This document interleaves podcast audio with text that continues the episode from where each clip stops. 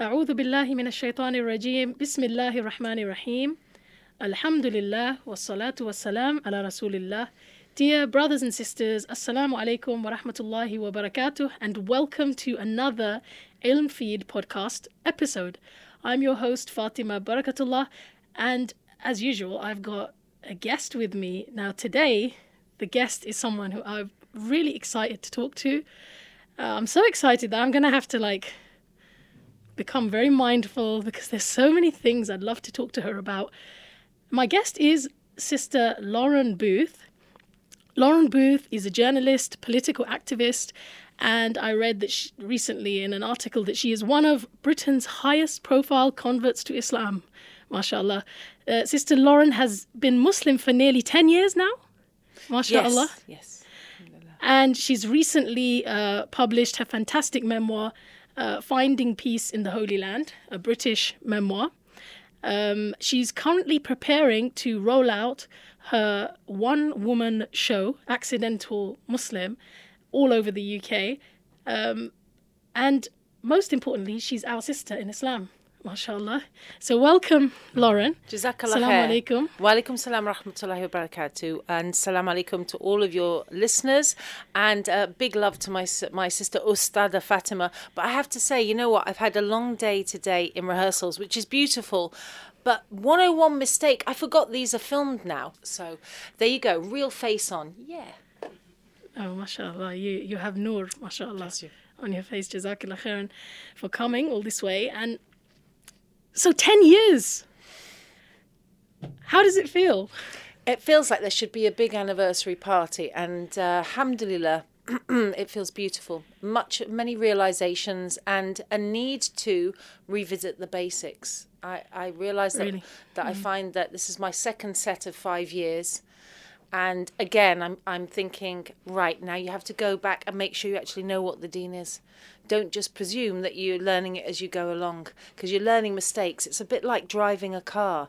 You know, when you've been driving 10 years, if you were to sit the exam, they'd go, What? You haven't checked your mirror, you haven't done the, you know, you haven't indicated. Mm. into autopilot, You just, right? yes. Yeah. So, so that's where, that's where I feel I am ilm wise. Well, you know, I actually still remember that GPU event, uh, the the Global Peace and Unity event, when you stood up on that stage and with your daughter, and it was just so heartfelt the way and very public. You know, the way you kind of spoke of your love for a Muslim culture and Muslims, and and then how you had come to accept Islam, and and it was a big deal. Like everyone was talking about it, um, and it just doesn't feel like it's been so long. But mashallah, like what well, if you if your- you saw my daughter, who's so little there, and now she's uh, Yeah. you know nearly nineteen and going to university, we tell our she's time by our sym- a kids. symbol of all the years that have gone by. Subhanallah. So, uh, can you share with us like some of the lessons that you'd say that those ten years have taught you? I mean, for example, like if there's an if there's a new Muslim today who, you know, if you could tell actually if you could tell yourself some advice, you know, now uh, looking back, what would that advice be? So Bismillah ar-Rahman ar-Rahim. I think the first thing is that that you know don't jump into trying to be the perfect Muslim right away. Because there were so many decisions I made. Because uh, you know, it's when you come to Islam, you make decisions based on really wanting to please Allah. So I don't really want to advise my younger self don't make those decisions, but they do send you into a spiral of difficulties. But Allah will reward you. So so when I look back, I did things like I, I left I left TV shows. Don't want to be on TV. Can't can't do that. Haram haram. But but I did it out of love for Allah. So, I- so I know that he, that he loves me and he will reward me for that. But it sent me sent me down a, a confusion of what should your career be then, and starting from scratch, which is other difficulties. So, I think the main thing, if you if you're thinking of coming to Islam or you've just taken your shahada, is you know breathe, just ask Allah, and don't make the halal haram. So don't make what is find out what is okay and stay with that and don't don't don't be so harsh on yourself slowly slowly. I actually remember Sheikh Abdurrahim Green talking about this once, and he was talking about how when he embraced Islam, um, like you said, things that were that are actually halal. He he was just like again, it's like he he refused to play tennis with his mom, for example. Yeah. something as like Yeah. innocuous as that, you know. And do you think it's something like this desire this desire to leave behind the past that causes you know There- some new Muslims to kind of I go think the it- extra mile. I, I think um, actually, personally, I think it's a propulsion into a new future, and and you read about these amazing people and you get it, and you just want to be close to Allah, and that means you can't live in the modern age. So I so I think there are elements of confusion and elements of of a genuine um, ikhlas, and may Allah accept our sincerity. And then the first stumbling steps, like I love that the ARG didn't play tennis with his mum and said that was wrong, and um, and a lack of back that you know people reaching out and really giving good advice. And I, I you know, I think I think honestly that that the mainstream Muslim community perhaps needs to understand that while new Muslims seem very judgy, um, try try try and know that they love Allah so much. Because the other thing I will say sister is I've never since felt as close to Allah as I did trying to please him that hard and making those mistakes. So part of me for for for, for all the the kind of here and nowness that that I have now and and slightly you know getting more confident and and and thinking this is right and this is wrong and I understand what that means. Nah that was that that was I believe that was the feeling. But I was going about it the wrong way. So, so quite how to come full circle without making a mess of things that I haven't worked out. Anybody hmm. know out there inshallah? But do you not think that that's life? I mean, like even when we were growing up, right? Uh, when we say first fell in love or we first do something, anything, we kind of go a bit too far first, or we we jump in and we try things out, and we and then slowly but surely we it's like you're kind of navigating your way, you're and then eventually you you do come to, you know, that sort of middle ground.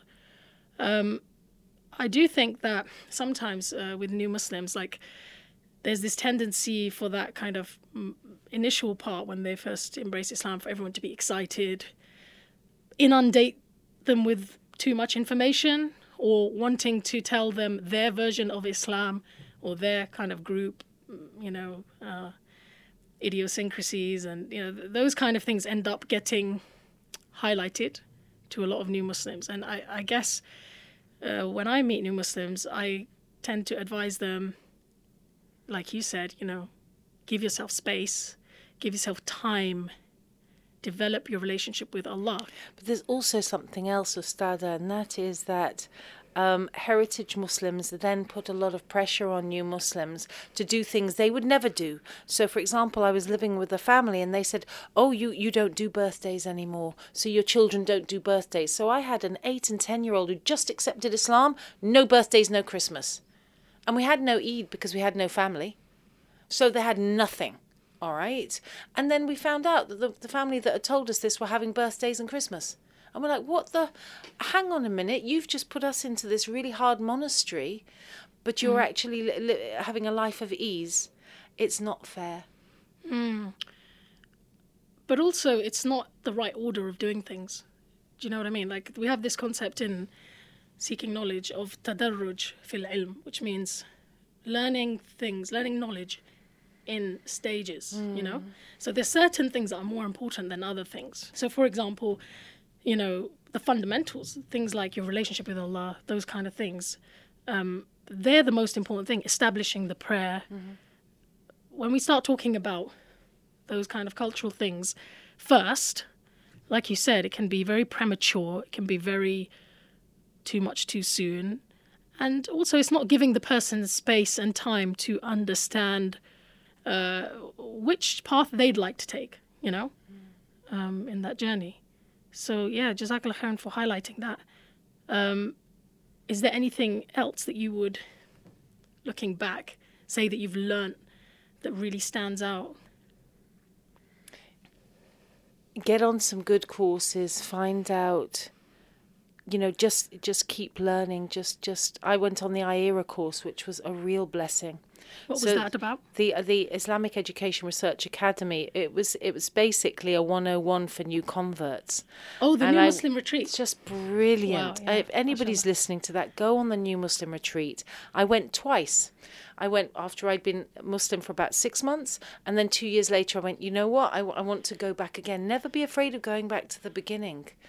You know, whether it's relearning Al Fatiha, just just have that. You know, put that. Try and put that humility in your heart. You know, what is the meaning of Kul Huwallahu Ahad? You know. Um, who is Allah? How is Allah? What is He, and what you know, and, and what does He want from us? And and always, you know, even if you stay in that your whole life, that's okay. I remember that there was a course that we used to run IERA, in IERA. It was called. Um, We met there. Yeah, I think that's how why we I met. love That's it. how we that's met, how we yeah. met, and you knew my little girls. I've just realised. Yeah. Subhanallah. I think we so actually cute. met properly so at a wedding. It was one of the sisters from IERA, and we, we were Me- at, yes. oh, at the wedding.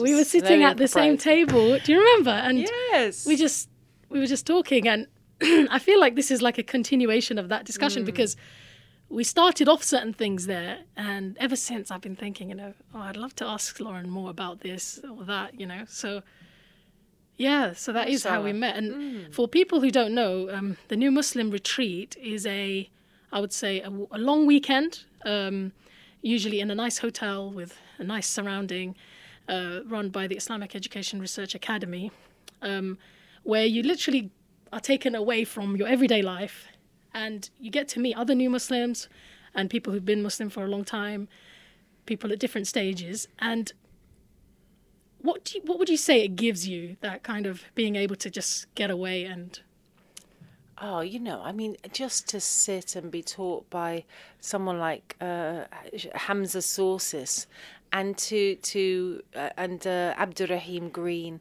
people who live in this, you know, real reality context, mm. but and, and make and make it so easy to understand. I think because because often classes and lessons they they they fill they're filled with beautiful Arabic phrases that you're nowhere close to. Right, So so this step so they by step building where, blocks where you are yeah and, and who they- you are and who you and are, it's yeah. without judgment and it's and it's and it's culturally friendly you know often Right. we talk about diversity in this country Mm. and that's good and we talk about being culturally aware but are we as a community actually culturally sensitive to english scottish irish muslims no we're really not yeah I mean- I think mean, it's, it's, a you know, blind spot. i think blind it's a blind spot at the end of the day and it's uh it's kind of feeling that uh it should be easy for people to just fit in and that just- was one of the, f- the first places that, that me and my daughters actually went oh we can be us. You know we can be a version Wow, of wow, us. oh Yeah. this is nice. And it was kind of like getting in a warm bath and going oh i feel comfortable. And the rest of the time you're wearing a hair shirt I think the only time I've ever felt something similar to that is Yeah. when I was living in Egypt. Ah. And I was constant I was living with, with Egyptian families and just with foreigners basically all the time, like students from all over the world. And I'd been with them for so long and then one day a British sister turned up, you know? And just being able to to talk British, to, to, to basically speak normally and somebody who understood and there's just that it, it was an amazing feeling. Um, so but i think for most of us like heritage i like that phrase by the way heritage muslims um, we've never experienced that you know? We've we take for granted that we've got a community we've got that kind of we've got family as well you know? Um, and things like that. And I, I do remember you saying once that i think you said one of your daughters was saying that um, uh, that she'd she'd want to marry into a muslim family a heritage muslim family because uh, wh- why why was that? But uh, she still my eldest still says that because she's like it's too lonely otherwise. You know and that's sad that her life experience as a muslim has been one that we've been lonely. And i think that's something really important because if someone with the level of um, uh, street recognition that people know you by sight but you're still spending most of your time alone. I think i think that really says a lot and she wants to have the big family experience for a bit. That's interesting because um, I've got relatives who who have who married um, you know English, white English converts, and um, I think they have a similar experience in the sense that uh, they have a different expectation from family. Culturally, as Asians, you know, really involved with each other uh, in in family, and like you said, you know, um, you don't have this concept of when you get to the age of sixteen, you're off on your own. You know, Yeah. we don't have that concept. It's like yeah. it's like you're constantly attached to your parents. You know, you're supposed to be. Um, and so, if you're used to that, if you marry, uh, you know, I'm I'm not saying there's anything wrong with marrying outside of your culture, you know, but I can see that there's a different cultural expectation from. But, but, but, at the same time, we have this wonderful new culture. I love the way that Allah Ta- Allah Ta'ala has allowed us to be tribes and nations to get to know one another. Like, for example, Yeah, yeah. um, Yorkshire, Pakistani heritage Muslims never existed before in humanity. Brand new uh, v- village and community of people. Now, arguably, the, the the young people of that Yorkshire Muslim culture have more in common with a Yorkshire Muslim girl than with Exactly. their grandparents who might still hearken to somewhere else. So there are there you know there are interchanges and Venn diagrams of beauty and and collaboration and unity. It's really interesting um, what you said about you know your daughter wanting to marry um, from somebody who's of a Muslim background, who's born into a Muslim family. How old have you got a son old enough? Are you trying to? This could be good. Come on. Yeah, we'll, We'll we'll talk about it later. later. Yeah, we'll talk about it later. Um, what, what what it made me think about was that, uh, you know, like my my dad when we used to get proposals, like, you know, when we were teenagers from people back home, right? From back home, as in India, right? And I remember my dad said something quite poignant. You know, he, he really said to us, um, "Well, you know what? You're British. You, you were brought up here." And he had the philosophy that we had more in common with an English person or, you know, like a, a convert or somebody who was born and brought up here, regardless of their cultural background, than we did with our own, you know, Indian family members or, you know, distant relatives or whatever back in India, right? So, and, and that's something that a lot of uh, Asian families struggle with. That was a, that's a very mature um, Mm. immig- immigrant attitude to Yeah. the home community, Right. to the original community. That that is a mature uh, viewpoint, yeah, it is. And, and it's a forward-thinking one. that's and why he was able to of that. embrace Yes. Myself and my Mashallah. siblings considering people from other hmm. backgrounds. And that's some like you said it's not something that's common but i'm hoping that it's going to become more common as people realize that I think it's growing. it, it- it's, it's ridiculous to expect your child to marry who, who is a thousand miles away from where you grew up hmm. to marry somebody from the exact same village you know to find somebody compatible from the exact same village that you I that you grew up in here in the UK. You know, like the, what are the chances of that, right? So I think, hopefully, as time goes by, uh, the the Asian Muslim community and other, you know, people of other heritages will come to realize that you know what we travel thousands of miles away from home, and this is home now. Yeah. And our Yeah. children actually have Yeah. more in common with Invest in other here. people Invest in here. even if they're from other backgrounds, but they've grown up in the UK, they have a common culture, which is British Muslim culture, right? Um, and we have more in common, and more that kind of would make us more com- make us combat compatible than um, you know back home. So hopefully that attitude, as it changes.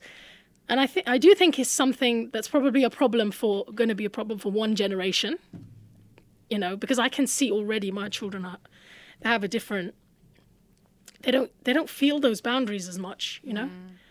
They see muslims as muslims. And what i've seen is that the the converts and or the new muslims in my family who are our, our relatives they actually really enjoy being part of the culture you know? Um, they don't feel or at least they don't say that they feel um, you know that they have to they actually want to be different almost. You know, they want to be different from their family from before, and they've embraced aspects of of uh, Asian life, I guess. Um, uh, but at the same time, we've tried to give them space to, um, you know, be themselves, like you said. You know, keep you don't have to change your name, for example.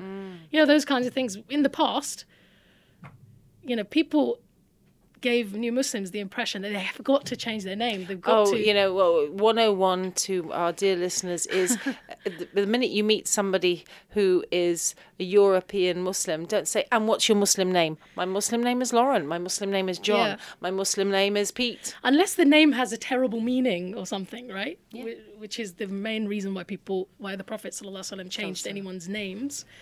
Um, it's fine, you know. The Sahaba themselves never changed their names when they became Muslim, right? Unless they had it had a bad meaning. Mm. So, yeah. So I think that probably is also one thing that plays into that thing that you were saying of, you know, new Muslims sometimes being made to feel that they've got to leave everything behind because your name is like the most fundamental thing about you, right? And can you imagine if Boy, if I went to my mum and said, and said, my name's me Khadija now, she'd Yeah. just go, yeah, never going to happen. by the way, your you mum is hilarious. She is hilarious. I have because I've been reading your Mashallah. memoir, and I just love the way you ended up deciding to deal with her uh, little um, digs. You know, tell us a bit about your mum. I love, um, may Allah bless my mum. And that's something else I'd say to my 10 year ago self is like, just get on with your mum, start now. Uh, We didn't have a good relationship for a lot of my life. And then, you know, by the grace of Allah, Allah taught me through the Quran. You're not being a daughter yet, sorted out. And the Prophet, peace be upon him, what he said about mothers, I was, it was like, a stab in the heart. How how long have I got to sort this out? And now, by the grace of God, we're so so close. But she says hilarious things like the other day. I'm staying I'm staying with her while I rehearse for my play for a whole month. So it's like, okay, how's it going to be? How's it going to be? And we got a delivery. Came to the house. She said, oh, there was a li- delivery for you today. I said, oh, was there? She said, is it a bomb? I went, oh my God, when your mum's an Islamophobe, but you love her anyway. She's like, yeah, but is it a bomb? I'm like, oh my God. And we laugh about it. And one of the moments that I think really clinched it for my mum was when she said something really quite outrageous about oh something was going on in central London that, that could have been a, a terror Yeah, attack. I remember you talking right, and we were both really upset. I was upset by it, and I said, "Oh my god, I'm literally on my way there." And quick as a flash, because my mum is sparky, Yeah. she said, "Oh, I see your friends have started without you." Subhanallah. And I looked at the screen of the television and I just said to myself, Sabr, Sabr, what would the Prophet, peace be upon him, want you to do? And be kind. And so I thought, be yourself. Your mum wants her daughter. That's all she wants. So I turned around and said, Mum, there's only one thing I can say. She said, What? I said, Give me five. That was fast. and at that moment, something in her melted. And there was another moment actually where, where which when she melted and, and because I took this time that time I took advice directly from the Quran she, for example, uh, English parents have this thing of no, no, don't do anything for us. I don't need your help. You go and do your own life, and it, it's become a cultural norm, which is really sad. And um, so when I go and do shopping, she's like, "Right, how much do I owe you? Two fifty. I'm like, "Really, please, mum, don't." She's like, "I'll if you, I'll pay you back, or I'll never get you to do it again." And um, yeah, and this one time I said, I'm not going to take your money. She said, just give me one good reason why not. And I thought, just go to the Quran. It's the answer to everything. And I said, because you gave birth to me in pain and I can never repay you. Oh, And she just went, oh. She said, all right then. do you know? I don't think parents get to hear that, and I think that's what it was.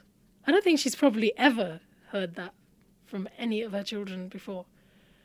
And But that's the way to think about the Quran Yeah. as as as really like It gives you the living advice and the words and take it from that. And that's miraculous when when it actually embeds and and you say something and it's like I want to use this here. I hope it's the right it's the right meaning because there's goodness in it. And bingo watch what happens. In fact, sometimes when you're lost for words, that is those are the words that you need. Uh, so, mashallah, jazakallah khair for sharing that.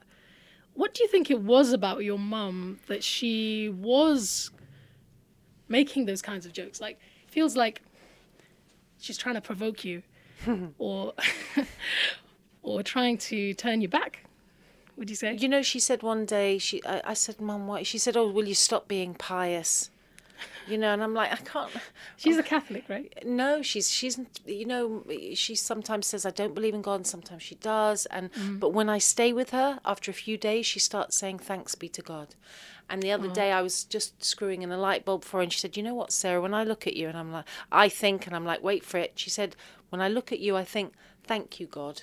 And I'm like, oh, that's brilliant. You know, she literally says Alhamdulillah or Allahu Akbar in English because I'm doing something good for her. So, so these little things are really important. But is she provoking me? She's she once said to me, you know what? I just missed I just missed my mate, the heavy drinking, smoking, swearing Sarah. And I'm like, wow, she's not coming back. Sorry, mum. So I tried to have kind of, you know, a little bit of fun with her within within, you know, Yeah. not those parameters. Yeah, I, I think um, the thing is, you, you're experiencing that in a very like stark way. Yeah. But that is something that young people people experience with their parents, isn't it? Like, even like not being from a, from a not changing, you know, your your religion or you know your your your theology, just growing up, you become different, and your parents kind of have to accept certain things, you know. That's very interesting. Don't we always die a little bit as parents when our kids change? Yeah, There's always a nostalgia for the stage that they've left behind. When they're six, you remember when they used to go, ah, the, the, the. I, Yeah. w- I really want it, mummy, I really, and they don't. So now they say, I really would like that, or or get it me, and and you always have this because they, they every year there's a new child comes into your life. Yeah. Until they move away from you, so so yeah, It's I get true. that now. because I because when I came back, I was in Egypt for a few years without my parents, and when I came back, I had completely different views on certain mm. things to them, and I just remember coming home and my mum was like, I was dressed differently as well, mm. I had different expectations and different boundaries, you know, in terms of things that we would normally do. And so I think it took them time to adjust as well. And you know, the sort of jokes that your mum's making. My mum would sometimes make jokes, you know, like, oh, yeah, you know, our children are teaching us now. You know, mm. like she would really like, mm. and she, sometimes she would say to me, you know, lighten up about Chill this out. that, right? Chill out. So I, I can see that it is part of that whole child and parent. Um, Definitely, my, my daughter Alex is teaching me now. You know, mashallah, you've known her since she was little. Mashallah. And now I, I take it because actually, ilm wise, she she does more study than I do, and she and she's very fiqhi. I'm not a fiqhi person. I'm a kind of heart and soul sort of. I get the I want the spirit of it, and I you know, and I want the the overview of it. And she's like, well, actually, the fiqh on a Tuesday is this, and on a Wednesday, and I'm like, oh, that's interesting and she's like for this particular in this in this um you know context right now it's i've read that it's this. And she always checks her sources. Otherwise you know i've said to her don't say i it's this. Say i believe it's this i'm going to check. Because you because we know nothing. We haven't done the but she, mashallah that's it's exciting to learn from the young when they have knowledge. Oh i love it. Yeah, I love may it too. continue inshallah. Mashallah. So I've been reading a memoir, and uh, I would describe it as a swashbuckling adventure. Mashallah. just sort of adamant then nobody will know who he is I mean, like it's it's an emotional ro- It was an emotional roller coaster reading it. Uh, there were times when it was hilarious. You know, like I didn't realize you'd been in the jungle, right? Like I, I haven't. I don't really watch. Uh, I'm a celebrity. Uh, but I've seen clips of it and stuff, and I, I and I didn't realize what what made you, at that stage of your life, agree to doing that. So, just to describe to your international viewers, there is Mm. a there is a show where um, some really genuinely famous people, some middle-ranking known people, and some completely unknown people, like who on earth is that, and why why are we paying them? Kind of people. That Yeah. was me. Um, get put in, dropped into the Australian jungle for a minimum of two weeks, maximum of a month, and they have to do challenges in order to get food and uh, yeah, and to win little treats, and then at the end somebody gets crowned king or queen of the jungle. So I went into the show. I mean, the question really isn't why did you go in; it's why wouldn't that person go in? Because uh, you know, I was very much from a thrill-seeking background, but at that stage in my life, this is 2006. I just I'm a collector of experiences. You know, it's it's like my my life is a tour. I can tell that. I could Yeah. tell that from the book. It's not so Mm. much thrill seeking now. It's like, oh, that's interesting. Why has that come my way? How can you say I no to like something? you put yourself in. You were seeking and also putting yourself into situations in order to have certain experiences. It, it, that really came across. and then to watch them and, and then to go oh that's interesting and how do people so of course i'd go i mean my main fear going into the jungle was of bungee jumping i woke my husband up at the time and uh, i said two weeks before i was due to go in i can't bungee jump and he said no no no you should be scared of the spiders and the bugs they're going to get you to eat and be with. I said, no, they're going to get me to bungee jump. He said, they've never had a bungee jump in the show. I did three Wow. three terrifying one was from a helicopter and but i loved that challenge and and i loved the fact that you had to do it for other people so you bungee jumped into i bungee jumped into the jungle and that was a real test of mettle who are you when it comes to it and then the other times i had to bungee jump to get meals for people in camp and it's like okay i want everybody to eat tonight and i love that feeling of are you who you think you are all right because i've always been a bit gobby all right, which means yap, yap, yap. Right, I think you should do this, and let's all stand together and man the barricades. But when it comes to it, would you do it? And and at those certain points, by the grace of Allah alone, I did it. So I so I want to know that I'm that person. I guess. I'm sure there's an easier don't, way. don't you think a lot of people on that show try are doing it to get famous? Yeah. Did you want to get famous? No. Is that no. But that point, you know, you, well, as soon as I got in the helicopter, you I wanted to meet Jason Dunn? I wanted to meet Jason Donovan. I didn't know he was going to be on. To be honest, That was it was just a great. It was just a as well. great adventure because before that, as you know from the book, I'd I'd I'd spent a month in the Australian jungle, and uh, yeah, yeah. I mean, I had many other adventures too. Sometimes when you're that kind of person, right, who's constantly seeking experiences and adventures, do you not feel that you sometimes have to hold yourself back and say, you know what? There's other areas of my life that are going to suffer because of this. Bismillah. That the real question is: Should you be thinking like this, Sister Lauren? And Yeah, I'm trying to say it in the nicest way. because to be honest, I'm quite an adventure seeker too, right? Right. Like I've I've been away from home since I was 16. Okay. I've been to Jerusalem, Yeah. here, there, everywhere, like without my Oh, parents, dear without. I was like that. Yeah. And even if it wasn't for my husband, uh, who reins me in, you know, there are times when I, I'll just I want to experience. There's something about the world and life and people and like I want to do astronomy and I want to do Islamic studies. You know, I mm. want to do calligraphy. I want to have an art exhibition. I, I'm that sort of person, Yeah. and sometimes I need that voice that says to me, "Stop." you know, like calm down, Yeah. take it easy. Right now, in front of you, there's some things that need attention. Mm. What would you say about I that? I would say, pray for me, sister. That's what I'd say. Because I'm like, oh, I don't know. Now I'm doing a play. What is that about? It's going to be great. Inshallah. So th- there were parts um, in your memoir. First of all, tell us what is the difference between a memoir and a. And I love autobiographies. and- Great question. Okay, memoirs, so so uh, starter for ten, no conferring. Difference between autobiography and um, a memoir is number one. An autobiography should be by somebody who you know by one name. They're that famous. So who do you know who's famous enough to have one name? Oprah. Oprah. Thank goodness she didn't say Madonna. I was Yeah, of course, you- Oprah. Yeah, Oprah or um, Obama or uh, you know um, Beckham. So they have one name, and you go, "Oh, there's their autobiography." I just want to know what they ate for breakfast and what they wear, and if there's a story with it, I'm buying it. I- I'm buying in. And also, an autobiography is a chronological order of events. I was mm. born, I went here, and I went here, and it's all interesting because they're famous. Now, a memoir is usually a group of thoughts and theories grouped together by theme. Mm. So, so my memoir was it's a spiritual adventure story. Yes, there's been a, a sort of things happening and things being chased, but what was actually the through line?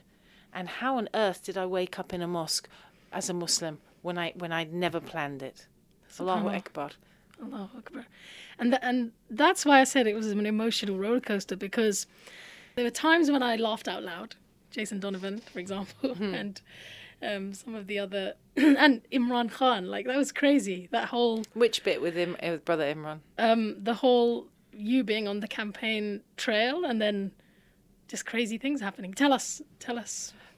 Uh, About that, yeah. About Imran Khan. Yeah. Bye. Uh, yeah, so, um, oh gosh, what year? 2012, I think it was, when he was arranging convoys, do you remember, to Waziristan to protest drone strikes? Right. And then he invited me to, to come along and some a, a lot of other more, much more important international people to come and, you know, be a voice for with I don't like a voice for people. It's so patronizing. A voice with the people of Waziristan to represent their their their their displacement plight, to the yeah. world and their plight.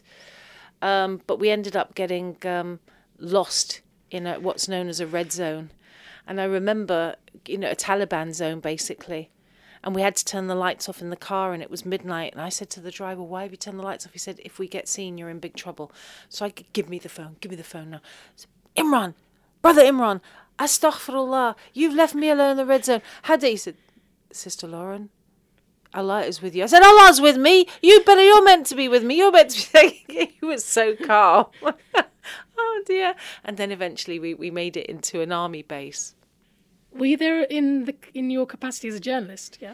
Yeah, both as a journalist as, uh, and as an activist, because what's happened in Waziristan is Yeah. absolute shame on humanity, uh, amongst the many other shames. But we shouldn't forget that three quarters of the people of that region are displaced, and that drone attacks now um, don't, you don't even have to. Donald Trump's administration don't have to list who's died in them.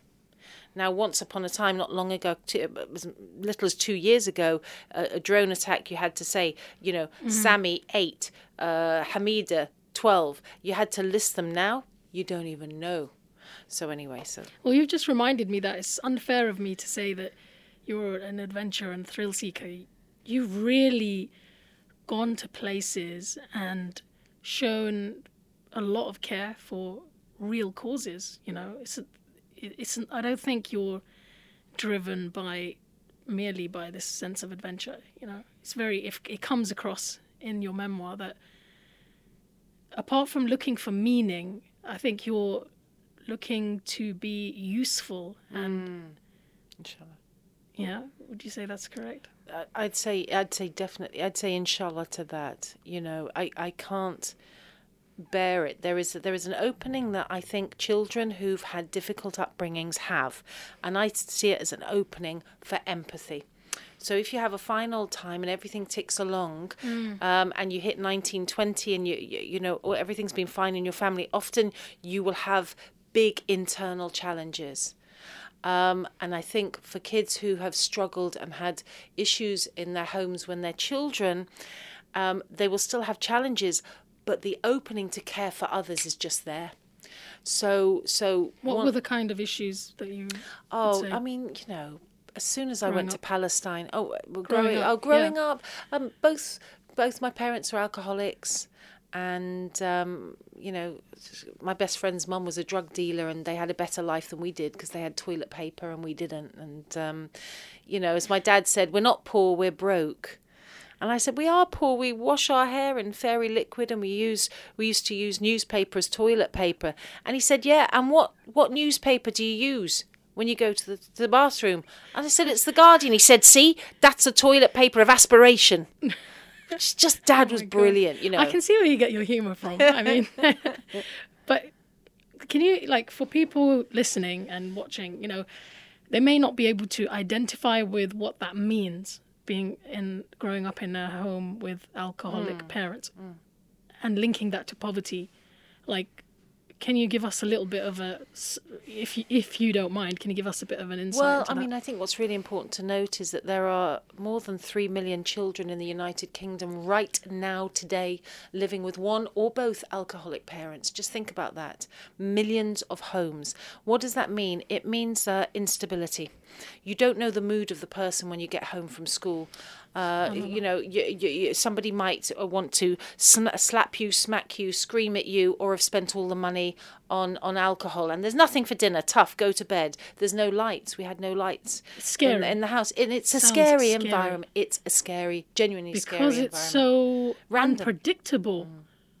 There's no there's no stability like in terms and of with and with alcohol, proven the number one indicator of domestic violence is what alcohol. So when a parent, uh, sorry, because I'm really ignorant about this topic, like a parent who's an alcoholic, when they come out of that drunkenness, do they come out of that drunkenness? Alcoholism times is for when- life. So they're either, Like when they sober up and they they realize what's been going on in the house. but then they're hugely stressed because bills have got out of control and the place is a mess and they've got to deal with that. So so it's a Oh, So they constant. drink more? So they drink more. It's like, oh, I can't do this. to cover the Let's pain, the to cover the difficulty, pain. Mm. and wow. So growing up with that, does that make you want to stay away from home? Um, you know, like I said, How do you uh, make your peace with that? How do you make? Oh, how do you make peace with that? You know, there's a comedian called uh, Billy Connolly, and um, I remember seeing him interviewed uh, by Michael Parkinson. Sorry if you're an international audience, but this is very Anglo-centric at It's okay, you can Google it. Look, look Google them up. it, yeah. Up. And I and he anyway he Yeah. he he said that he, he admitted that uh, not admitted, but he said that he'd had sexual abuse as a young boy. And the interviewer said, "Oh, how terrible!" He said, "No, it's all right, because as soon as I left home, I decided the rest of my life was going to be amazing." And it's like, and it's that thing of like, whew, once you get out, if if I'll, if God gives you that characteristic, if Allah gives you the characteristics, now you're responsible, and it's like a relief. But does there come a time when then your parents, now that you're older, now that they're probably different people, Yeah, they- what the, th- the the the later challenge is to come to a place of forgiveness. do they say sorry? No, I have I have to, you know, forgive them. They don't have to say sorry. They, they may never say sorry. They have. Well, what I'm trying to get at is, do it. they feel like you know, as a parent, Mm. you feel guilty about loads of things, right? Even if you're not an alcoholic, Mm. right? You're like, everything you, you feel guilty about, like, oh, I didn't do this the best for my Yeah, children. I didn't do that. I could have done that better if only this. Was I thought that was just me. Alhamdulillah. Right. But imagine, like, if you're an alcoholic and at some point you're going to be sober and you're going to look back and think, oh my God, My- I did my- that and I did this. you know, get to some that point things. where you- Imagine if something is so big you can never deal with it. The question is, what is the mercy of the child on that parent? My mum's 81 now. Do I really want to make her say sorry for what she had to cope with, hmm. wh- she which she has wiped out? She's she's literally So that gone. conversation never. I, you, you go through it. I tried for 20 years and just made her miserable. And now it's like she says, and dinner was ready at seven every night. And it was like, and I'm like, yeah, mum, you're the best. You are the best mum ever. Let I her- can see. I can see hundred percent it. Let her why, have it. why you do that. I can see hundred percent because wouldn't we, you know, want our children when they grow up to forget about the things that we did that were probably things that we are quite ashamed of, or you know, we we don't want to mention them because we don't want that memory to be there. We kind of wish that, hope that, you know, kids the- being the resilient kids that they are would just They will. And Mm. and the other thing is that then what's the other side is to be this person who's eaten up with if only you'd have done this this would have happened. And Islam really helped me with that by the grace of Allah because you don't have if it was meant to happen. And you don't so have that sense of resentment. The- yeah, and there can't be a but. There's only what are you doing now? You know. That's beautiful, Jazakallah khairan. I mean, I was asking you simply like just thinking about it as a parent, like you know, and I guess our generation, like we are a bit more like that, you know, willing to apologize and I don't know. I do find young people thing. very unforgiving now, and and I think that's that's really, yeah, that's a big topic. We'll come back to that one, inshallah. So, what made you cry? What made you laugh? Okay, the so the laughing was the Jason Donovan bit, and um, just the just the craziness of the the types of the people who you've met and the situations that you found yourself in.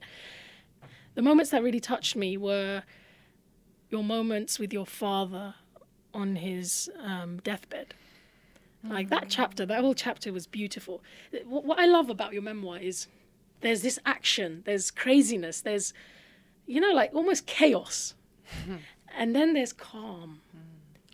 And in the middle of all of that, there's you. And it, it feels very clear that Allah subhanahu wa ta'ala has taken you all around the world to bring you to Him. And that's how that's how I read your memoir.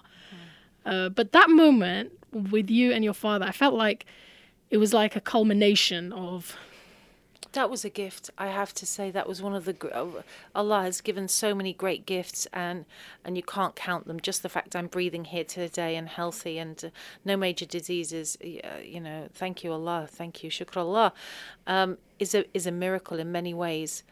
But when my dad and I hadn't spoken for two years before that, exactly. So in that context, that that that meeting, that last and to be, and to get and to get a call and say come and see him and say goodbye Oh, on his deathbed. and um, you know my, my ex-husband saying saying beautifully may allah bless him for this. You're only there for one reason. You're only there for one reason. Don't make it about the past. Don't don't make it a you know don't make it like oh it's lovely to see you. One reason tawheed just that's it. You, allah's given you this. It's a gift. And and to sit and hold my dad's hand and you know, to recite Al Fatiha and for him to say that's so beautiful and you're full of light and for him to feel that, you know, an Irish, uh, you know, a man of Irish Catholic descent who'd, oh, who, who- who'd expressed, you know, real suspicion and, and nervousness about what he thought Islam was, you know, this set of rules, this domination of women, all of these ideas. And to when it came down to it, for me to hold his hand and recite Surah Fatiha and just say, How many gods are there, Dad? And he looked at me and he said, Come on, there's only, there's no God but God. Subhanallah. La ilaha illallah. And then what about the prophets, you know, Sol- Solomon and Adam? They're all prophets. And Jesus said, Listen, kid, Jesus was a prophet. We know that. He's not God. And you say, Thank you, Allah. MashaAllah. And then to have a dream of, after he died of him being bathed by three imams in a big palace was such a gift. And, and alhamdulillah, and just to be there and to give him that love and and to really, I, you know, in my culture, in the in the English heritage culture, we don't talk about death. The big, the big unknown, the big unspoken. You know, we, we talk about, oh, we'll have a big wake afterwards and we'll have a big party and we'll all drink to your mate, we'll drink to your memory, we'll get drunk and remember you. It's like, what even is that? And then, you know, the moment of death being, oh, let's play music so you can remember What? No. I said to my dad, and it was the hardest thing I've ever had to say, I'm here because I love you and I'm here because you're leaving. He said, Am I? I said, Yeah. Let's talk about God. That's what we should be doing, inshallah. That's what Allah gave me the right to do, the chance to do. and it was beautiful. That was really moving. Another part of um, the memoir that was moving was that moment when you were in a house in Gaza, um, when you realized all the suffering and difficulty that this family had been through and was going through, and you were praying, and you just it, you were just overwhelmed by this, mm. by the realization that it was possible for human beings to be so kind and be so giving whilst they were in such a state of suffering. Just describe that to us. just had these moments time and time again in both the West Bank and Gaza, where, for example, I, I was, by the grace of Allah, I was besieged in Gaza just for a month, but it was enough of a taste when, when suddenly you find yourself somewhere in the world and both of the exits into other territories say your, your passport is worthless now. You might as well throw it away, and you haven't seen your kids for six your kids for six weeks, and you think that's it. And to have that experience, and then people asking, in their poverty, in their pain, with their, you know, there was a lady I, I met, uh, may Allah bless her. Her name escapes me for now, but she had such nur in her face. She hadn't seen her son for three years. She went out to a funeral when he was six years old, and soldiers wouldn't let her go home to the West Bank. They drove her and threw her into Gaza Strip, and she was crying for me who hadn't seen my kids for six weeks. And praying for, and I thought, wow. I said, what about you? She said, no, no, it's okay, it's with Allah, but you, are you okay? Look, where does that come from? Where does that, what is the source of that compassion? And when I was crying, and, and what you're talking about is Beit Hanoun, which got mm, destroyed. And this family is living in basically a garage. And the children are traumatized and they've got white phosphorus on them. And I'm crying. And she's like, Are you okay? It's like, part of me wanted to scream, Will you stop being nice? You know, what is wrong with you? And in one house, I did actually burst out. Why are you fasting? What is wrong with you people? What is wrong with you? Why are you so compassionate? Why are you literally you've lost your minds? And the mother said, "Who?" Um, I said, "Why are you fasting?" She said, "I fast in Ramadan to remember the poor." She had no furniture. She had no money. She had, uh, you know, no heating, but she was fasting because her neighbor was poorer than her. That's love and she gave me the, the food from her kids because I was a visitor. I'm like, wow, if this is the way life can be, if this is the love that can exist in this realm between human beings, what is the source? Subhanallah. Subhanallah. Which brings me to the end of your memoir, where I think that was the other part that really touched me. It was when you said, it was like, I don't know if I'm characterizing this right, you, you let me know I felt like in parts of the memoir you were talking to your people. Mm. Okay, and what I, what I mean by your people um, is your nation, your you know all of us. Like the Prophet sallallahu he had a tribe. He had he was sent to initially he was sent to a particular nation mm. and to his own family, to his own people, right? The Arabs and or the Quraysh, and then the Arabs, and then obviously his message was wider than that. But there is always this thing um, in the, you know in the Quran that the messengers were sent to their people, right? And I felt in the last line in your book, or one of the last lines, where you said that your message to people, to the reader, is, you know, just take some time to yourself, just be peaceful, think about God, think about this world and, and mm. the intelligence behind mm. all of this. And you said, and just read the Quran with your heart open just once. I just found that so touching, and I just felt like she's speaking to her nation, to her mm. people.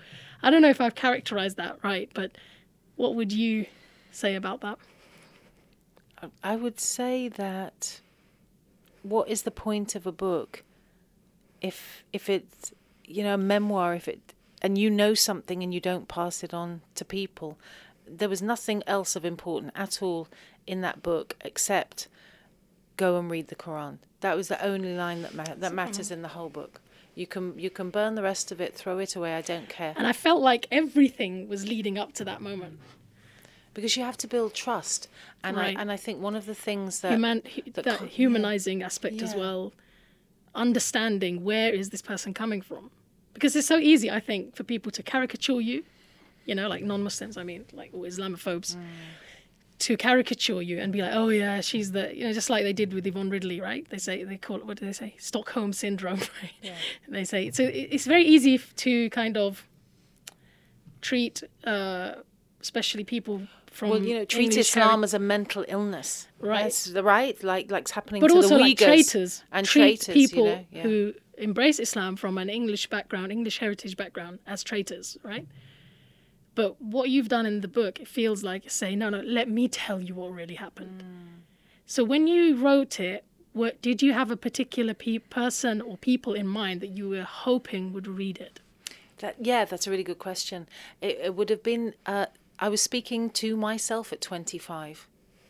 Yep, I was speaking to that, that girl with a little bit of fame or a little bit of money who's in the West End with a little bit of wrong attention, but knows that God is there, that knows, knows in every fibre. As most people do, they have they have a sense that maybe it takes the loss of someone or or something really painful to happen or something really beautiful to happen you know a, a, certain rose that makes you cry like why am i crying it's a flower because because it's it's that connection or a view mm. in a mountain mm-hmm. something looking at the sea and feeling how small you are right we all are blessed with those moments and what do you do with that yeah, do you allow it to just be don't passing, let it pass by? So I was speaking. I was speaking to her. Yeah, I was. Yeah. I was saying, you know what? You know, stop now. Look around for that thing. Wow, mashallah, mm. it's beautiful. That just reminded me about this interview that I did today. You know, the first question that I was asked by a blogger today who's meant to be really right on, yeah, I want to cover the story of your show, was, Are you Sunni or Shia? I said, I don't do that. I don't answer questions like that. I'm not I'm not into that sectarianism. And he said, Yeah, but are you Sunni or Shia? And I'm like, That's really weird that you that you want to start an interview with that. Why is that the first question from a non Muslim? Why Did does he it get matter? that from reading your memoir? No, Or I don't he, think he read my just came out of the blue, Just first question. trying to provoke you. trying to provoke, trying Yeah. to get a headline. I said, I'm Muslim. La ilaha illallah Muhammad Rasulullah. Well done. He says, You're non denominational. I said, Maybe it's between me and God. What's it to you anyway? What's it to you? And then he said, "By," and then he did, and then he did the classic, saying, "And by the way, uh, I hear that that um, hijab is not in Quran." I said, "Wow, I love it. I love it when non-Muslims know more about the Deen than I do. I must be an idiot, mate. You tell me me. you're reading. I was invited on LBC, right? Unbelievable. by this lady, uh, journalist, when the whole uh, Boris Niqab thing Yeah. was going on, right? Letterbox thing, and uh, she she in- introduced me as and Fatima Barka, you know Fatima Barkatullah, a uh, Muslim scholar, right? And she goes, "Well, Fatima, the the niqab isn't in the Quran at all, anyway, right?" And I was like, uh, "I thought you'd invited me to tell you what was in Yeah. the Quran, right?" You know, And well, you, the, you could have said, and oh yeah, just tell me which which version of the you know of of, of the translation have you read? have you read exactly? Yeah, and, uh, but, but, da, da, da, no, no. Where did you get that information? We need to I do, do, that. Mm. I do think she got a bit embarrassed in the middle because she said, "Well, you are the scholar. I mean, I should be referring to you." Defer right? a bit. Defer But a bit. I, I realised that it was quite, you know, that that happens to us all the time. To be honest, you know, you you get invited on for a one little issue, not interested in you as a person really. Uh, to to be told what Islam says about something, Mm, That's it. and you're like, oh well. And don't you think? Don't you think we've? That, that this is a brilliant thing, Ustada, is to say um, which sources are you taking that from, Yeah. And I and I think it's right to bounce it back. I, you especially have rights to do that. Maybe not so much, but definitely, yeah. Can you just tell me which sources you're taking that from?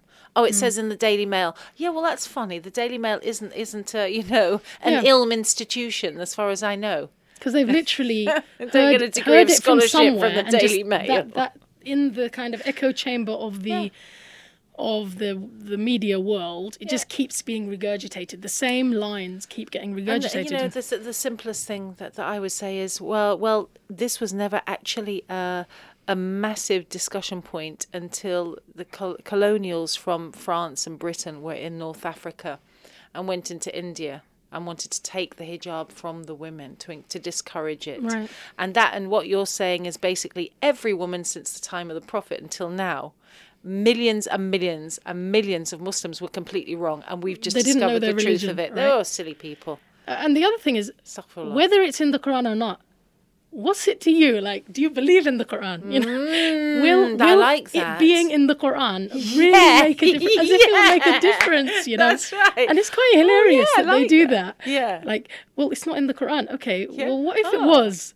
Well, the Quran is, you know, what would you Oh, say? that's like, as if it Oh. being in the Quran would make a difference to your uh, accepting of expe- acceptance of it, right? So yeah, there's a lot of that going on. Um, uh, I don't know what to call it, musplaining, or yeah, musplaining. I like that.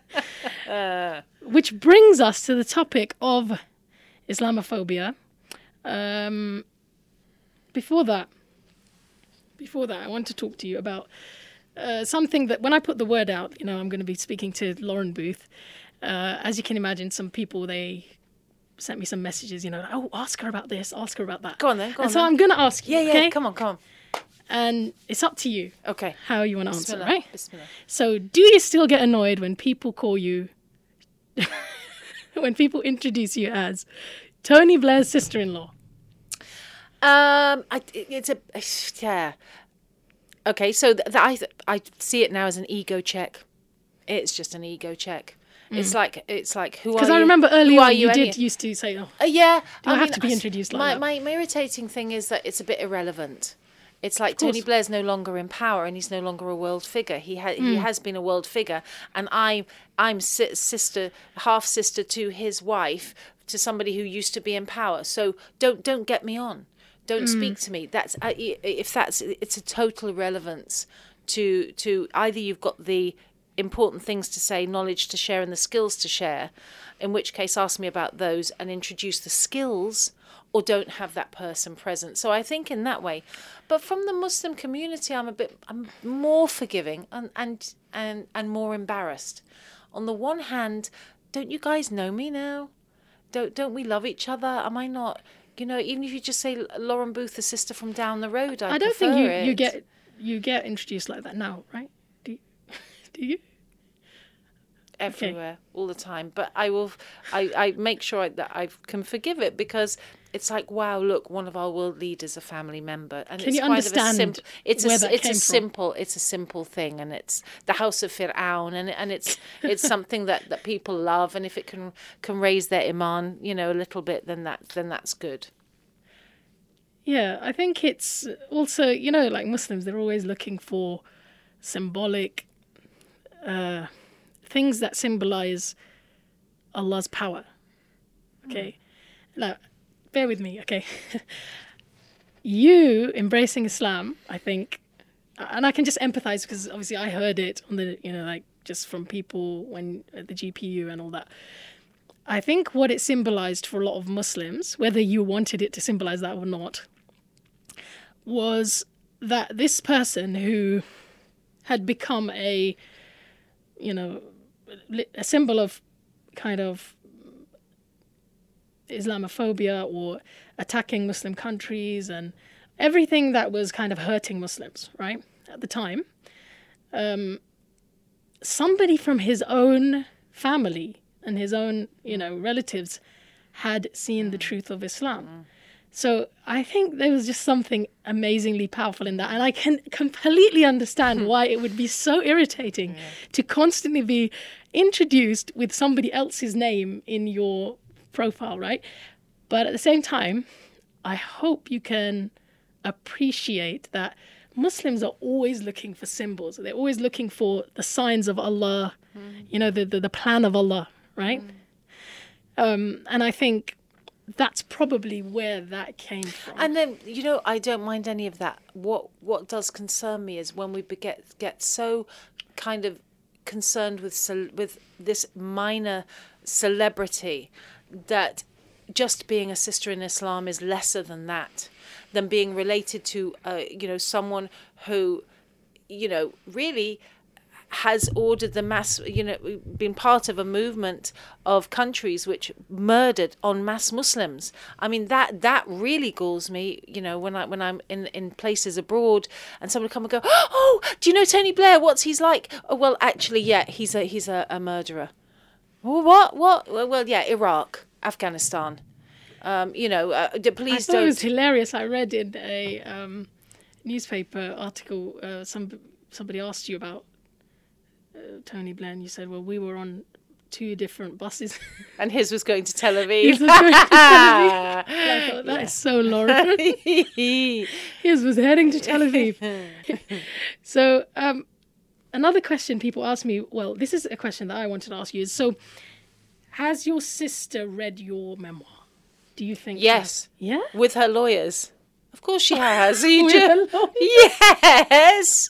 First thing she said is. I will get my lawyers look through it. And I was like, La Right. ilaha illallah, Let's see la what Lauren has exposed. No, but you were Uh, very careful, mashallah. In that. I, I was. It's not their story. of course, You not. know, in the clearest way, it's it's not a serious story. but I'm sure you story. wanted. I don't know. I get the feeling like if I was to write a memoir, I would want my brothers and sisters to read it. There would be secret messages in there for them. You know what? I, I just wanted them to feel loved. That's Mm. it. My my duty in in that book was to give as much But love. But also, do you think you wanted them to read that chapter about your father? I, I, feel like uh, that's I- something that would have been nice for them as well, I guess. And in the sense that there was peace, there was. No, because because they they they you know Cherie was there when my dad died, and and that was a beautiful thing because he loved her very much, and she got Mm-hmm. to share that with him. So that was her moment. This was not not Mm. her moment. So I I didn't. In fact, I debated whether to put it in at all so people weren't hurt by it. Like, what is this weird moment that that was had? You know what I mean? But Okay, yeah. it was in my life, and it was something beautiful, so I put it in. No, you have every right to. But but it, with yeah. the but with the Blairs when I was young, I just wanted to remember how lovely they'd been to that sixteen year old geeky girl from the bad bad home and uh, who they and, and had given me you know free reign in their fridge, which was like hallelujah, posh yogurt mashallah. which I'd never seen Yeah. before. So yeah, so so she's read it in that capacity. and nothing was wrong. So there you go. There now you know. But you know, one of the one of the big things about doing a memoir was how can I do this without backbiting? Because mm. yeah, yeah, you said that in the intro Right, when you that were was like, giving an intro to your memoir. you know, go went, went through to it, go through it, go through it, go Yeah. through it, and put love in, and then still be true to the story. That is like something that people don't do anymore, right? We I- do, we do as Muslims. We're Muslims, inshallah, you know, that's what we should be doing. But I mean, when somebody writes an autobiography or a, you know, a memoir, it is about dishing the dirt on, you know, all the big names that they've come across in life, and and I think that was beautiful about the memoir, you know, mm. because it's it, it, it is an offering to Allah. Mm. I feel, yeah. Mm. And when you're offering something to Allah, the reason why I say it's an offering to Allah was. It was such a powerful piece of da'wah as well, right? Inshallah, Inshallah. inshallah. And I think we do need to start thinking about more creative ways of doing that, right? And which is what you're doing, mashallah. You know, Are we going to speak about my play? we will uh, using art, using nasheeds, right? Using poetry, using, and I, I really believe in in that. And you know, there's a severe lack of funding for that kind of thing. yes. But you know, I feel like your book was an offering to Allah as a piece of dawah as well as, you know, um, your story. And so in a way, it had to be free from all of that backbiting and yeah, because anything Allah accepts the pure. Right? My mum, when she read it, said, "I hate it, and it's upset me." And I thought, "Oh my gosh, burn the lot." oh, and I and I was thought, oh, I've I've done all of this and I've made my mum unhappy and I prayed so hard. I said, Allah, what am I going to do? Because if my mum's dissatisfied with me because of the but book, why didn't she like it? because she didn't want to be reminded of of some of the moments in, All in right, childhood. Childhood. Yeah. It wasn't anything specific necessarily written Yeah, about yeah. her. It was just like, I don't want to live in that moment. And then one day I went round and she said, Hello, darling, how are you? And she hadn't spoken to me for about a month. And it was like everything was normal. And I thought, oh, maybe she's lost her memory. and then, and because mums can read your mind. So I was sitting there going, oh, thank you, Allah, thank you, Allah. Not for losing her memory, but, you know, she doesn't mind. She doesn't, she's forgotten about it. And maybe that's okay. And so I'm speaking to Allah. And then she looked at me and she said, I haven't forgotten. I remember it all, but I love you anyway, and it's mm. okay. And I was like, "Oh, Allah is amazing," you know. And and so yeah, come to terms with it. Yeah. Mm. Mashallah. Well, she's not even hurt by it, so that's really good. Okay, somebody asked me this, okay, so I'm going to ask you. Um, obviously, like, you might not know this directly, but you might have an idea. Do you think Mr. Blair regrets what he did? I think that people who are in that position self justify. One of the things you learn as an actor, I trained as an actor, by the way, is that nobody sets out to do. To go, nobody wakes up one morning and goes, I really want to be a horrible person, and I hope I bomb loads of people and and destroy, you know, uh, nations. That would be really great. It's a drip drip of decisions which you self justify, and it's called mission creep. And so I I believe that that he started off with okay I I you know we we buy into this uh, intelligence. And then it became, well, I'm not really sure about that. You sure? Big guys, big guys, big guys are sure, big guys are sure. Yeah, guys in the military stuff, yeah, big guys are sure. Okay, oh no, I'm here now. Yeah, it's definitely the right thing because I can't live with it otherwise. And I think that's that's my humanity, my understanding of humanity is that's what happens. But wallahu alam. So, uh, when it comes to Islam in Europe, you know, I, I like listening to. What kind of podcast do you like listening to, by the way? Um, so I really like uh, Sheikh Yasir Qadhi. I love anything by the Yaqeen Institute. Awesomeness. Uh, Sheikh um, Suleiman uh, from the States.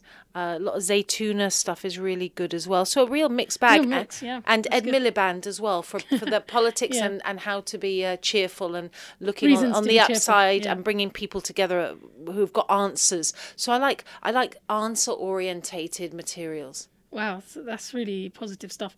I also like to listen to the dark side of things as well.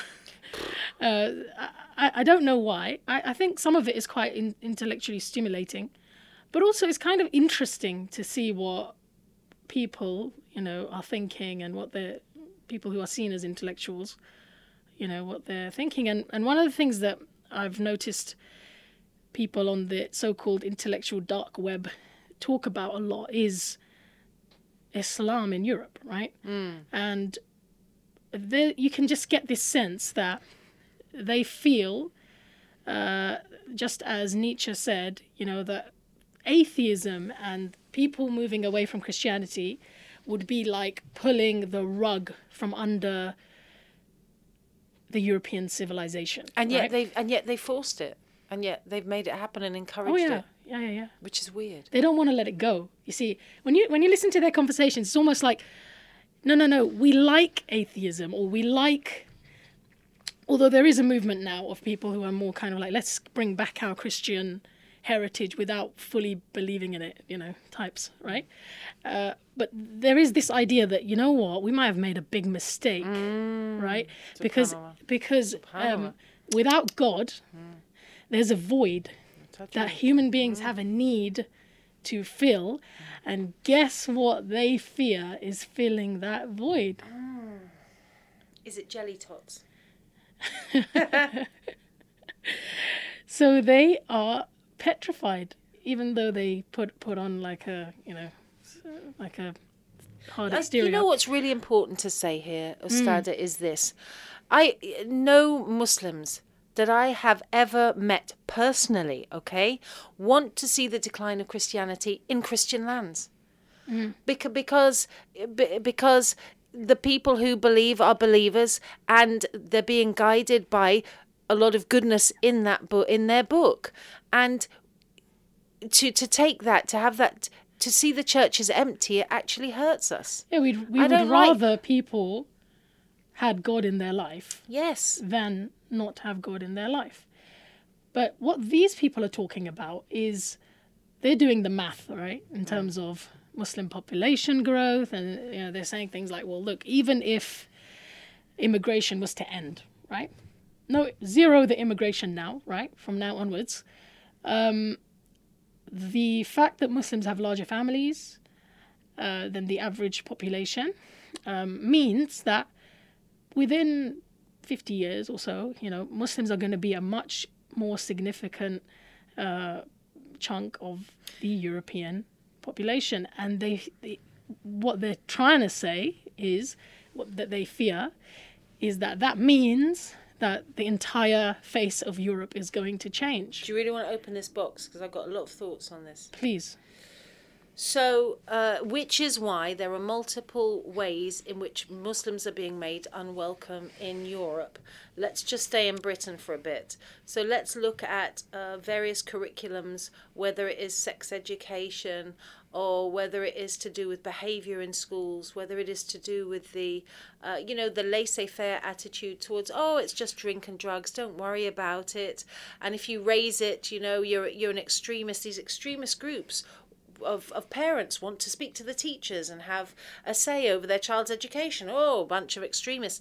And then it's not enough that your children are uncomfortable in mainstream education and you can't raise it because there's many people who have issues with their particular school or with one thing said to be my daughter or my son, you know, but you get to raise it. We don't without being seen as bullies, as as impacting negatively, as as being phobic in some way about whatever the issue is. And that that takes the voice of the parents away. So number 1, so kids in state school problematic for people of faith. Number two, I know, let's look at homeschooling. Mmm, that could be a hotbed of extremism. No one's ever found any extremism so far, but could be. All right, so we need to put some checks and balances. And what they're going to do with homeschooling is make sure let's have the state curriculum in the homes or you can't homeschool. So to me, uh, what I see very clearly on many fronts is making a hostile environment for Muslims in Europe. Whether it is you can't wear hijab uh, in in state buildings in France, or whether it is an approach to education, and eventually, and Allah knows best, our hijab uh, and our niqab in the public space is constantly debated. Are they allowed it? Should we allow it? Are you still allowed to wear that, by the way? You know what I mean? And that, that gradual drip dip until people Pressure. you know, uh, pressure until until they're ready to ban it, um, and making a hostile environment so we just leave by ourselves. Now that's one tactic. Now here's the other tactic for the numeracy gamers. All right, so Muslims are going to be by birth the largest population in 2060, let's say in Europe. What kind of Of Muslims, Muslims. will they be? Right. how do we make them into the drinking, dancing, going to lap dancing, uh, don't care about their faith kind of Muslims that we will that that that the that that a toxic minority of racists want see as acceptable. And unfortunately, that toxicity goes to the highest levels, including Boris Johnson. But I don't think it's going to work. Uh, you know, Well, because actually, I'm sorry, Ustad. I, I don't mean to talk over you, but hang on before you before you say that. I want to ask you this: How many Muslim families do you know who have a Plan B? Let's go to Turkey. Talking talking about going to Qatar.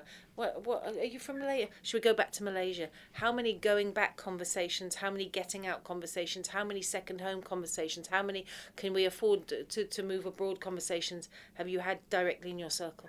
Before we just say it's not working. it's difficult to say. I feel like I have heard those conversations, yeah. I've probably thought about those things myself, right? However, um, perhaps I feel that it's. I think one of the things that gives me uh, hope and strength is knowing about these kind of characters in the Quran. You know, my, my father in law used to say, when you open up the Quran, it's like you're reading the newspaper. Right? And he didn't mean that in a disrespectful way. What he meant was all the good, the bad, and the ugly characters of the world that keep, you know, history keeps repeating itself, right? That you read about in the newspapers, right? They're there in the Quran. You know, the Abu Jahals, the Abu Lahabs, the the, the guy who knew that Islam was the truth, but he still didn't want it because for economic reasons. The person who has a hatred towards people who are, you know, like uh, of another race, the people or another culture, uh, the people who worship status, the people, you know. So every character, every kind of uh, type of person is there, and I feel like a lot of the things, the the types of attacks that we get, are things that Allah tells us, you know, the, the, the Prophet ﷺ got, right? He was called a liar, he was called a majnoon. You know, you said about it, Islam, uh, Islam being a mental illness, right? the Prophet ﷺ was literally called a majnoon, a poet, he was called, right? So, oh yeah, this Islam, it's brainwashing. It sounds good, but it's, right? So, all of that stuff, and what Boris Johnson just did, you know, uh, mocking, Allah talks about that in Surah Mutaffifin. He says, when the Muslims would walk past, they would make faces, funny faces, mocking them, right? Subhanallah, right? So all of that is in the Quran. And so the thing that kind of makes me feel that it's not going to work is that the way that Allah subhanahu wa ta'ala has designed the deen, right? The way He's designed it is to preserve certain things.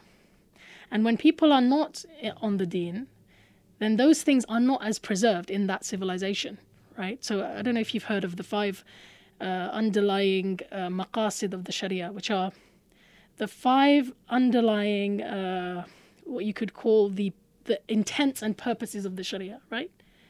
Uh, that scholars have derived, and those five things are preservation of religion. So the way that Islam is designed, it preserves, it's self-preserving, right? And we see that in the fact that we don't take it lightly when people take the mickey out of our messenger, right? We don't take it lightly that somebody tells us what's in the Quran, right? There's certain aspects of the deen that preserve it, self preserving. And then preservation of life. So, uh, you know, the Islamic um, injunctions, they they are a deterrent, right? So things like you know the the Islamic laws, they are a deterrent to certain crimes, right? That that's not the case in places where those deterrents don't exist. Preservation of intellect by you know things like alcohol not being allowed, right? So the person's intellect, the aql, is preserved. Preservation of lineage, so by prohibiting, uh, you know, uh, relations outside of marriage, hmm. people know who their father is, people who kn- know what their family is, and that hmm. creates a strong society. And lastly, preservation of wealth. So, this idea that the rich keep getting richer and exploit the poor, you know, Islam doesn't want that. Hmm. And it helps the money to spread and, and be spread amongst people. So, I mean, I've just like really given a basic outline, but the way Islam is designed is preserving when Muslims are applying it, right? And so that's why I don't feel very worried about, you know, um, the types of attacks that we're seeing, right? I feel like um, we are a vibrant community. I feel proud of the Muslim community. You know, whenever I see young people, and that, and that's the thing, we are a young community. You know, the majority of Muslims, um, or the majority of young people, especially in a generation or two, are going to be Muslims. Um, and and we're seeing we see talent, we see, you know, people of uh, just with a drive, with passion, you know, passionate about their deen, and yet being able to live in in a modern society. And so, I think all of that. This is my little, my little explanation. You know, all of that gives me a lot of hope.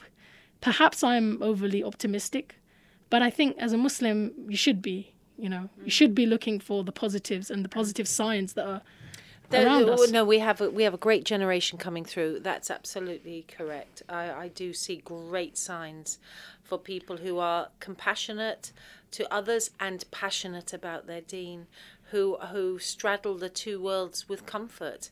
Uh, on the one hand, the, the, the, the parental way of life and expectations, but the expectations of society, Right. and are confident enough to say we we we live we're expected to live within the laws of this society which is right but we want the laws to represent and protect our rights too. And that that is a positive way forward. So uh, yeah. So, what I wanted to ask you about that issue was how do we make it the process smooth and easy and positive? Because there are people with genuine fears, right? I wrote an article in the Times and um, a lady contacted me. She wrote a long letter, right? And she said, and, and you know, it was an old lady, an older lady, and she said to me, um, you know, uh, I read your article, and I think you know it's all very well, you know, that you've that people like you live in this country, and uh, but you know, can you empathize with me? And she was giving me this image of how it is for her, right? She said, I've seen my neighborhood change beyond recognition. Uh, people around me don't speak my language. Um, I feel like my whole cul- culture and, and my country, the things that were comforting and normal for me, are going, right? And I wrote a very, I tried to write a very compassionate uh, message back to her. I said to her, look, you know, I, I actually really empathize with what you're saying because do you know what, Lauren? I can actually see that perspective. You know, I know that we like to dismiss people as being bigots and no because that could have been my grandmother Exactly, she, she right? lived in wembley what would how, how would she have a nice experience as an elderly white woman right now Exactly, or would she be pushed and shoved and ignored you know we see sometimes we don't uh, we're not we're not uh, conscious of how other people how it is for them you know how how are they experiencing right. what we think is normal right? Um, and I, I don't think as muslims we're meant to be an, a nation who are just worried about rights you know? We're supposed to be responsible. We're supposed to care you know? We're supposed to care about how our neighbors are experiencing us it's not about well you colonialized our lands and you know think that's really interesting. I hear that kind of talk and i mm. sorry Stada, I was just thinking about the, the, the Prophet, peace be upon him. Um, of course, the lady who used to throw rubbish on him, and uh, when she, when she didn't do it one day, he checked on her. Now I'm wondering if your men, because we can't ask women to do this because it's really dangerous times, but if you're men and you've got racist neighbours, how hard, how would you, what if their car broke down? Would you go, ha ha ha? Or would you go, can I help you fix that? Mm. And when they said go away, the next time would you go, can I help you fix that? You know, would you, you, you know what I mean? Yeah, That's the yeah. level we need to be getting to. And I know it's a hard ask. I know it's a hard ask, but wow! And and, and the, uh, Allah Taala says, uh, "You're kind to them, and then the the one who hated you can become better than your best friend." Right. So, uh, so I, I feel, and I, let me tell me what you think about this. What's needed is a lot more empathy, a lot more um, reaching out. You know, it's not good enough that Muslims we we have ghettos. It's really not good enough. You know, it's not good enough that uh, because we see people as so different to us, we are willing to kind of ignore them. And I mean, the opportunities for connection are all around us. And, and what I said to this lady was, you know, I'm I'm really sorry that you've experienced Muslims in this way. You know, because the things that she was telling me. Um, and I said to her, and you're right that people should have reached out better to you. And we as Muslims, we do need to do that better in, in the UK, you know. Um, but I said to her, I would like you to consider something, right? And I gave her an image of Britain, you know, change is always difficult. Change is difficult, and that's probably what you're feeling, you know, the changing face of Britain. But perhaps the future will be even nicer. And I gave her an image of, you know, like people in my family who, uh, you know, English, an English convert and a and a Asian person who who are married, and now they have a child who's half English, half Indian. And I gave her that image, you know, like, isn't that the future of Britain, right? And she was, she melted. I'm telling you, I actually, I was really shocked because her reply after that was, thank you. You've made me feel so much better. And it was such a simple thing. She needed somebody to A, acknowledge. Yeah. And, and that's what I'm hearing when I hear, like, yeah, you know, yeah, sometimes quite racist sounding people Yeah. uh, say things like, you know, look what they're doing. They, Birmingham has become like Afghanistan and, you know, Mm. Stuff like that. yeah. What they're really doing is that it's kind of a cry for help. Yeah. It's like, Interesting. my neighborhood is changing and I don't know how I fit into this new neighborhood. Nobody's making an effort to reach out to me and make me fit in. And are we pushing people to the parameters? Are, Right. are we doing, or what are we doing to stop them being on the parameters? I think that's the question. Hmm. We may not be responsible for that because usually it's economic Yeah. and, and it's socio-political. But but what are we doing to make sure people are brought in? If we Absolutely. do, yeah, I've been saying since I came to Islam, if if you you're in a, an area and you've got this big mosque with a center, and you're only doing that for Muslims, you're doing the wrong thing. And what half the week it's empty. There are single mums who need that space. There are mums with disabilities, disabled kids. There are the elderly. What are you doing? Because it's not right. yeah. So, so your message to the Muslim community would be, what do we need to do more of? Open up your spaces to to to everybody in the community. Uh, and, and and otherwise we're we're literally we're Absolutely. Mosques are empty Mosques are empty. You know? between prayers and, you know, other These times. beautiful spaces. Mm. We've do- we're doing some. There are some lovely initiatives where, when there was flooding, the mosques were open. Mashallah. Yeah. Uh, when it was freezing cold nights, but it was hard, and I. I don't know if you were. I'm, I'm sure you were part of this, calling around and going, "Are you opening your mosque?" You know, oh, we we we can't heat it overnight. Why not? Oh, we're going to need guards overnight. What we haven't got young people in that you know, Yeah. help to, to to make sure everybody's comfortable and nobody's. Come on, I think Grenfell was Yeah. beautifully Yeah. well it was a tragedy but it was beautifully symbolic what the mosques in that area did at that time and the churches you know opened up and really um But again, we have some amazing young people, and they Yeah. they'll be better than we were. inshallah. Inshallah. and so lastly uh lauren if you could and uh, sorry i should call you sister lauren you like being called sister lauren I me. do. I like Yeah. it. I know you're not sure, but I like it. yeah of course uh, you know I- Family I- of Muslims. Absolutely. So, lastly, I'd like to ask you about your show. You're about to roll this out. What is it? Uh, it's called Accidental Muslim. Accidentally Muslim. Accidentally Muslim. Uh, is it a manifestation of your, or like a bringing to life of your memoir? Uh, so, Accidentally Muslim uh, is taken from my memoir, and it is an effort to use a creative space, theatrical space, for the narratives of the Muslims that I have met on my journey, and to give access to a little taste of how one person was changed by those experiences, by meeting these people. And uh, although it's based on my life, uh, it's a story for this age. It's a story of this moment. It's a story of celebrity. It's a story of loss, a story of joy, a story of poverty and riches, and a story of those light bulb moments when you go, huh?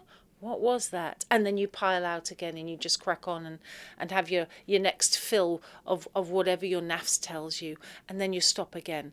And uh, it's beautifully crafted by the grace of allah because i have an amazing team uh, co-writers director and and most of the team by the way that we've brought on board for this are not muslims they but they believe in this project and Wow. and that the time is right for a different narrative about our community in this faith to be to go into the entertainment spaces and uh, I think this is the time. If you're creative, right. We can't keep saying, why are we just being seen in one way on TV or film?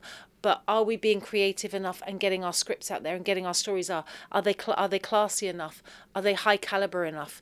You know, just keep producing. Have that confidence group together, inshallah skill. because what I'm finding by the grace of Allah is, and this this is my akhirah, right? I'm I, I know I'm play I'm playing twelve parts over forty years, um, and uh, yeah, two and two faiths. So it's two faiths, twelve characters, 12 characters. and forty years are covered in a one-hour show. I play all the characters and um, but yeah so it's a huge undertaking i'm i'm really enjoying the process i wouldn't have done it unless I had trained as an actor, and I wouldn't have done it without the great team behind me. By the grace of Allah, and I and I have to every day question myself: Is this for your akhirah? Is this for your nafs? Is this for your akhirah? This is for your nafs.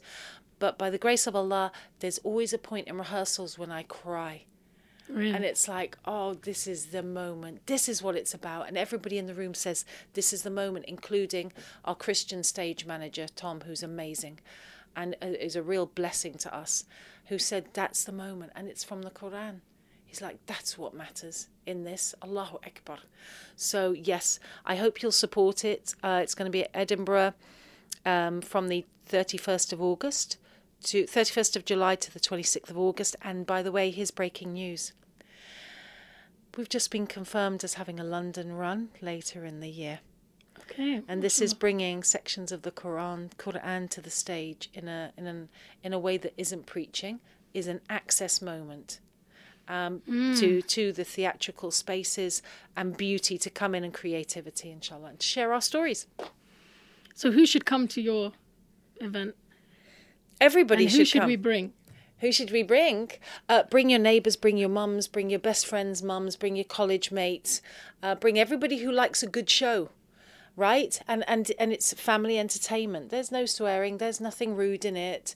Um, you know, it's over twelve because there's some um, there's serious content in it. And there are a couple of clips from Iraq, and there is some talk about Palestine that that that may be hard for children if you if you if you you know want to keep them away from that but otherwise you know if you love a good story if you like a good laugh and you want a good cry and you love your faith and you have friends who are not muslims come Jazakillah khairan, uh, Lauren. Now we can go on that date that we have Yes. been planning on going on. So So. My stomach that, is rumbling. inshallah, I'm going to wrap up.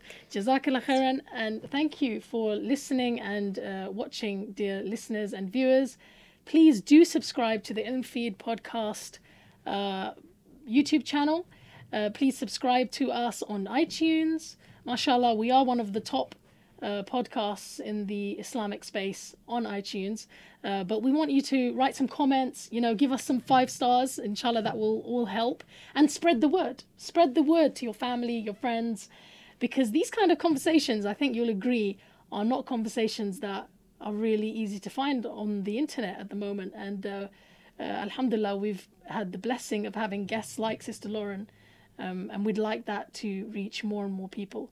Do share it with your family and friends, Uh, with that, I will finish. سبحانك اللهم وبحمدك أشهد أن لا إله إلا أنت أستغفرك وأتوب إليك.